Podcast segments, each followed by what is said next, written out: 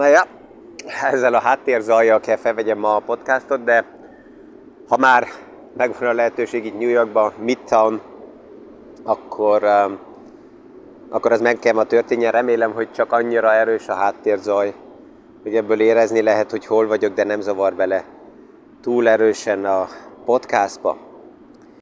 Mi is aktuális pénzpiaci témákról, összefüggésekről beszélgetünk. Gazdaságról érthetően János Zsoltal. Üdvözlünk mindenkit a mai PFS Kávézac podcaston. Ma megnézzük, hogy Kínával mit kezdjünk. Legalábbis azokkal a számokkal, amelyeket aktuálisan Kínából kapunk. Az elmúlt hétvége eléggé erősen megmozgatta legalábbis a tőkepiacot. Az egyik kérdés az, hogy mit várt el a tőkepiac, az, hogy Xi Jinping tovább nagyon erősíteni fogja a saját hatalmát, ez nem volt meglepetés.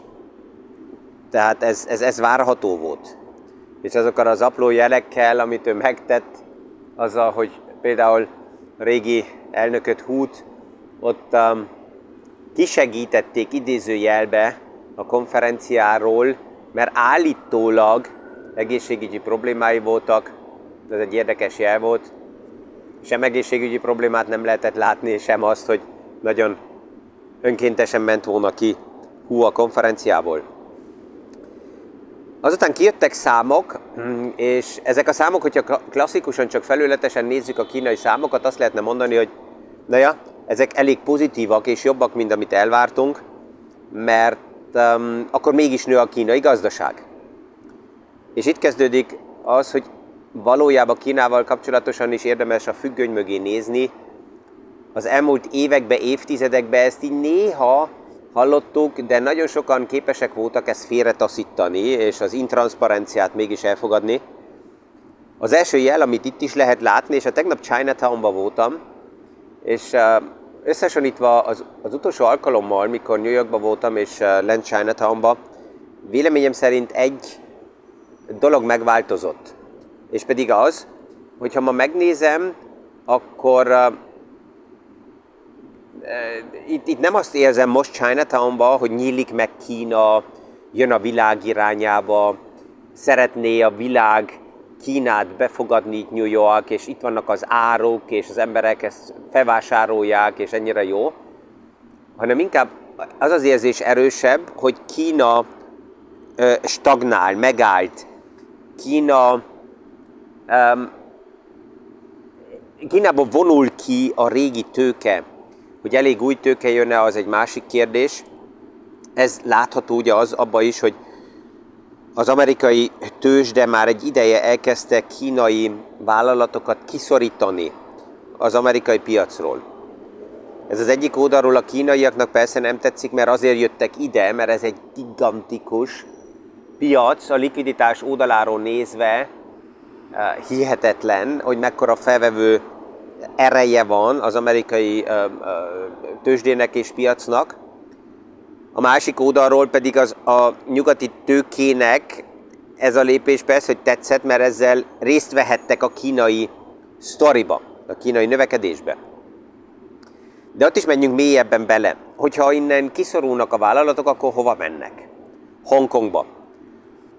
Hongkong ezen a, ennek a hétnek az elején körülbelül 20%-kal visszacsökkent az index, miután tisztán látható volt, hogy Xi Jinping jelezte, hogy ő abszolút nem rugalmasság irányába változtatja Kínát, hanem megmarad még merevebb szinten ott, ahol eddig volt, tehát a diktatúra az erősödik, és mindenki, aki arra számított, hogy esetleg a kongresszus után Xi lazább lesz, ez, ezt a forgatókönyvet a kukába dobhatta.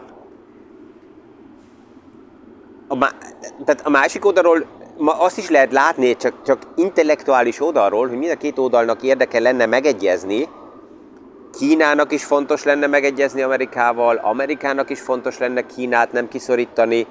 Goldman Sachs reméli azt, vagy azt prognosztizálja pillanatnyilag, hogy véleménye szerint 50-50 százalék az arány, a lehetőség, az esély arra, hogy Kínával megegyezik Amerika. ez javult, mert az év elején nagyon pessimista volt Goldman Sachs, akkor még 95% volt a valószínűsége annak, hogy nem fognak megegyezni. De ez is óvatosan érdemes kezelni, mert Goldman Sachs nagyon erősen Kínába investált, direkt, indirekt, a befektetési alapokon keresztül, tehát egy picit azt mondom, hogy lehet, hogy szépre is próbálja beszélni a sztorit, hogy a régi tőke ne áramlódjon olyan gyorsan ki a kínai pozíciókból. Az idén Kína mindegy, hogy hova forog, 50% mínusz a legtöbb kínai befektetés. Most anticiklikus szemszögből nézve azt lehetne mondani, hogy naja, jó lenne Kínába befektetni. De ez az, ami megváltozott. 2022, 2023-ba a, a morál, a diktatúra kérdése, az intranszparens rendszerek kérdése egészen más szinten vannak, és legkésőbb, hogyha ma itt Európában mi az ESG-ről beszélgetünk, akkor Kínának itt nagyon problémás helyzete van. Csak úgy azt mondani, hogy ki az egész ESG nem érdekel, és mégis megyek az intranszparenciába. Ha már, akkor lehet, hogy érdemesebb inkább japán piacot megnézni, Szingapurt megnézni, olyan Kína körüli Koreát megnézni gazdaságokat, amelyek A. transzparensebbek, kiszámíthatóbbak, megvan a jogi háttér, a biztonság, és ebből a szempontból inkább kívülről részt venni a kínai további fejlődésekbe.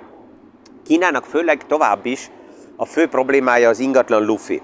És ezt, ezt érdemes részletesebben szétszedni, hogy ez honnan is jön, mert a kínai ingatlan lufi dimenziója valamennyivel nagyobb, mint akár az amerikai ingatlan lufinak a dimenziója volt. A kínai ingatlan lufi az már évtizedekkel e, ezelőtt kezdett elindulni, abból a, az alap problémából, hogy a, a szegény emberek a városokon kívül, a mezőgazdaságban élő emberek olyan, olyan szegénységi szinteket értek el, hogy nem láttak más lehetőséget, mint a városokba költözni, a nagyvárosokba, és ott keresni a lehetőséget. Ha az emberek a városba költöznek, akkor valahol lakni is kell, és ezzel elkezdődött egy erős ingatlan keresleti igény. Ha a kereslet megvan, akkor mi történik az árakkal? Az árak mennek felfele. Ha az árak mennek felfele, akkor a fejlesztők mit tesznek? Azt látják, hogy na ja, ez egy tuti biznisz, mert nagy a kereslet, és kezdenek egyre több és több ingatlan fejlesztést elindítani, ezeket persze, hogy meg kell financírozni. Ehhez párhuzamosan a kínai, a kínai politika ugye az egy gyermek politikát vezette be, és ez az egy gyermek politika Kínába oda vezetett, hogy a, a, a, legtöbb családban nem a fiúk, hanem a lányok voltak érdekesek. Hogy ezt ők hogy oldják meg, azt nem is akarom tudni pontosabban, de azzal, hogy a legtöbb családban több fiú gyermekként növelődött fel, és ez egy imás kérdés is, hogy egy fiatal srác azt tudja mondani a nőknek, a lányoknak, hogy né, nekem van egy lakásom, van egy biztos fészek, ezért én attraktívabb vagyok, mint egy olyan, aki um, lehet, hogy jobban néz ki, és többet kapott George Clooney-tól, de nincsen ingatlanja. És ez, ez a kereslet kvázi egy ilyen garantált generációs kereslet alakult ki Kínába. Az átlag kínainak olyan körülbelül 50 évet kell fizetni azért, 50 évig, hogy egy átlagos ingatlan meg tudjon finanszírozni. Erre az igényre a kínai pénzügyi szervezetek létrehoztak egy olyan termék megoldást, egy olyan hitelt, hogy a fiatalok már az iskolába elkezdtek egy hitelt visszafizetni, annak ellenére, hogy még nem is tudták, hogy melyik lakás hol lesz az övéké, de már fizettek egy hitelt, mert hát 50 évet fizetni kellett, és ezekből a hitelekből, ezeket összevonták a kínai pénzintézmények, és nem arra használták fel, hogy egyből, egyből, e, egyből ebből ingatlanokat finanszírozzanak, hanem A. a saját struktúrák finanszírozására, plusz a mérlegeket felfújni azért, hogy kimenjenek, és itt visszakerülünk az amerikai piacra, kikerüljenek az amerikai piacba, és ott bemutassák a nyugati tőkének, hogy mennyire fantasztikus növekedési lehetőségek vannak Kínába, és hogy jöjjön ide a tőke, vagy menjen oda hozzuk a tőke, és hogy tudjanak tovább növekedni. Tehát ebből egy hatalmas ponci játékot, egy ponci sémát építettek fel, egyszerű verzióba Bernie Madoffnál ezt láttuk, itt vagyok éppen New Yorkban, ahol ugye Bernie Madoffnak a Central Park közelében volt a nagy, fantasztikus uh, ingatlanja, megfinanszírozva a ponci játékból. És ez mindaddig jól ment, amíg valaki ebbe a hitelkonstrukcióba nem lépett bele. Azzal, hogy Kína az elmúlt években elkezdte korlátozni az ingatlan hiteleknek a felvevési lehetőségét, pont ezt érintette, hogy a fiataloknak nem szabadott olyan hamar, olyan egyszerűen hiteleket kiadni. Itt most én kikapcsolom egy kicsit a felvételt, mert ez a sziréna, amíg itt van, addig ez zavaró. Normális esetben nem zavarna annyira, de mivel um, hatalmas a dugó, ezért még a, a mentők se tudnak olyan gyorsan végigmenni, és túl hosszú ideig hangosak. Én itt fennélok a, a hotelemnek a tetején, és az az érzésem, hogy magasan vagyok, de hogyha itt előre nézek, akkor látom előttem az Empire State Buildingnek az épületét, ami éppen most, most kezd a, a csúcsa a ködből kiszabadulni. Szó, tehát a hiteleket megállították, és ezzel, hogy a hiteleket megállították, az egész rendszernek a további likviditása hiányzik. Kínába is megjelent az a jelenség, hogy a fiatalok, ezt ugye ismerjük akár Európából is, hogy a mai fiatal generáció nem nyitott arra, hogy mindent feláldozva ugyanúgy finanszírozzanak mindent, mint a szülők, és küzdjenek, és csak azért, hogy valamikor 40-50 év múlva valami az övéké legyen, hanem Kínában is a fiatal generáció azt mondja, hogy egyszerűen nem fizetek tovább. Nekem mindegy, hogy ezt a hitelt felvettem, akkor elvesztem azt, amit eddig befizettem, de én nem megyek tovább ebbe a modellbe. És ebből a szempontból kell nézzük Xi Jinpingnek a gazdasági számait, amit ő kimutat, mert valamilyen formában Kínának befele szükséges eladni azt a sztorit, hogy tovább is megvan a stabilitás, tovább is megvan a jövőkép, és ne felejtsük el, egy hitelt az vesz fel, akinek megvan a pozitív jövőképe. Mert tudja, hogy a hitelből financírozza azt vissza, amit majd valamikor esetleg meg fog kapni. Ezt európai fejjel el, el, elképzelhetetlen, azt mondani, hogy oké, okay, valaki kijön az iskolából és elkezd egy hitelt fizetni azért, hogy 50 év múlva befejezze, és majd valamikor időközben lehet, hogy kap egy lakást. Na most tízezrével nincsenek lakások megépítve azokra a hitelekre, amik már fel vannak véve, és ez a fő kérdés, hogy ezt hogy tudja Kína megoldani. Evergrande volt ugye az első fejlesztő, amelyik hát most már szűk másfél éve, évvel ezelőtt problémába került, azóta több más ingatlanfejlesztő problémába került, és ezért kell Kína ezzel dolgozzon befele és nyugtatni a fiatal generációt, de kifele is azokat a jeleket adni, hogy ne vonuljon nagyon radikálisan, nagyon gyorsan az egész likviditás ki, ami Kínába beszivárgott az elmúlt éveken keresztül. Ebből a szempontból nézve érdemes mindenkinek, aki csak a klasszikus vérszemmel és kapzsisággal nézi Kínát, hogy ott mennyire fantasztikus növekedések lesznek, kérdőjellel megnézni, hogy tényleg Kínába kell direkt investáljak, és ha igen, a portfóliómnak mekkora részét. Jó oldala is van ennek az egész sztorinak, és a jó oldala az egésznek, na ja, az Tajvánt érinti, mert hogyha megnézzük, hogy milyen gazdasági problémákban van Kína pillanatnyilag, akkor azt is ki lehet mondani, hogy Kínának egy eh, Tajván projekt az nagyon, nagyon, nagyon, nagyon, nagyon és még egyszer nagyon drága lenne. Most azt is lehetne mondani, hogy két teljesen mindegy, hogyha milliárdokat gyárt Kína a gazdaságnak valahogy a stabilizásához, akkor a hadi lépéshez is gyártana ugyanúgy likviditást, de Ukrajna egy nagyon jó kis projekt, amiből látni lehet azt, hogy hadi oldalról egy horror lenne, gazdasági oldalról egy horror lenne, logisztika oldaláról egy horror lenne, tehát nincsen olyan forgatókönyv, amelyik azt mutatná, hogy Kínának ez a lépés pozitív. Ami még lényeges, hogy összehasonlítva Oroszországgal, Kínának sincs egy támadó hadserege. Ugyanaz a probléma, amivel ma Oroszország küzd, és ezt Putin nem vette nagyon komolyan, lehet, hogy pszichológiailag gondolta, hogy hamar nyerhet. Az egyik gyenge oldala, hogy kevés um, emberanyaga, ami rendelkezésre áll, és nagyon rosszul, gyengén képzett az emberanyag.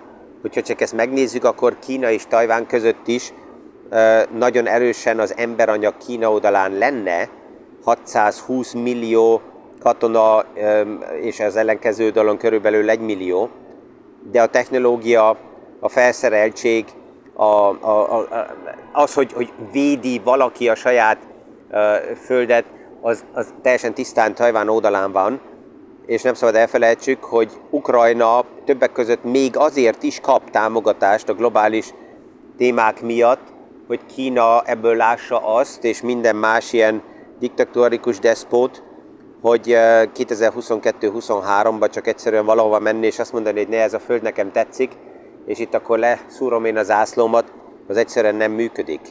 Tajván esetében Amerika és Japán nagyon erősen Tajván oldalán lennének.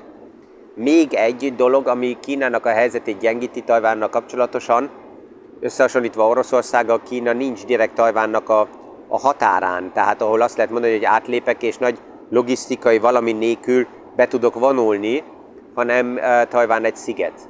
Um, ott rengeteg hajó kellene és logisztika ahhoz, hogy egyáltalán Kína meg tudja közelíteni Tajvánt. Lehetne egy verzió, hogy teljesen szét, szétbombázzák Tajvánt, és azt mondják, hogy oké, okay, akkor porát tesszük az egész szigetet. a kérdés az, hogy azután abból a fantáziából, amit Kína Xi Jinping próbál eladni, hogy akkor hazahozzuk a nagy um, közös államba Tajvánt, az mennyire működik, hogyha Tajvánnak a lényeges értéke, a chip produkció szét lenne bombázva, akkor ennek mekkora értéke lenne.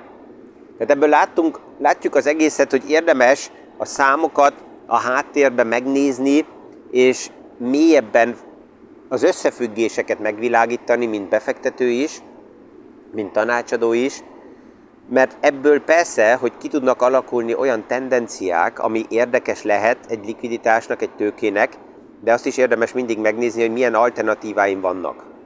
És évtizedekkel kezelőtt, mikor bizonyos piacokkal Európában is elkezdtem foglalkozni, és ott láttam, hogy például a Unitlink termékeknél az ügyfeleknek csak 100%-ban a kínai piac volt beletéve a portfóliójukba, és feltettem a kérdést, hogy miért ezek az emberek mind ki akarnak vándorolni Kínába a következő 20-30 év múlva?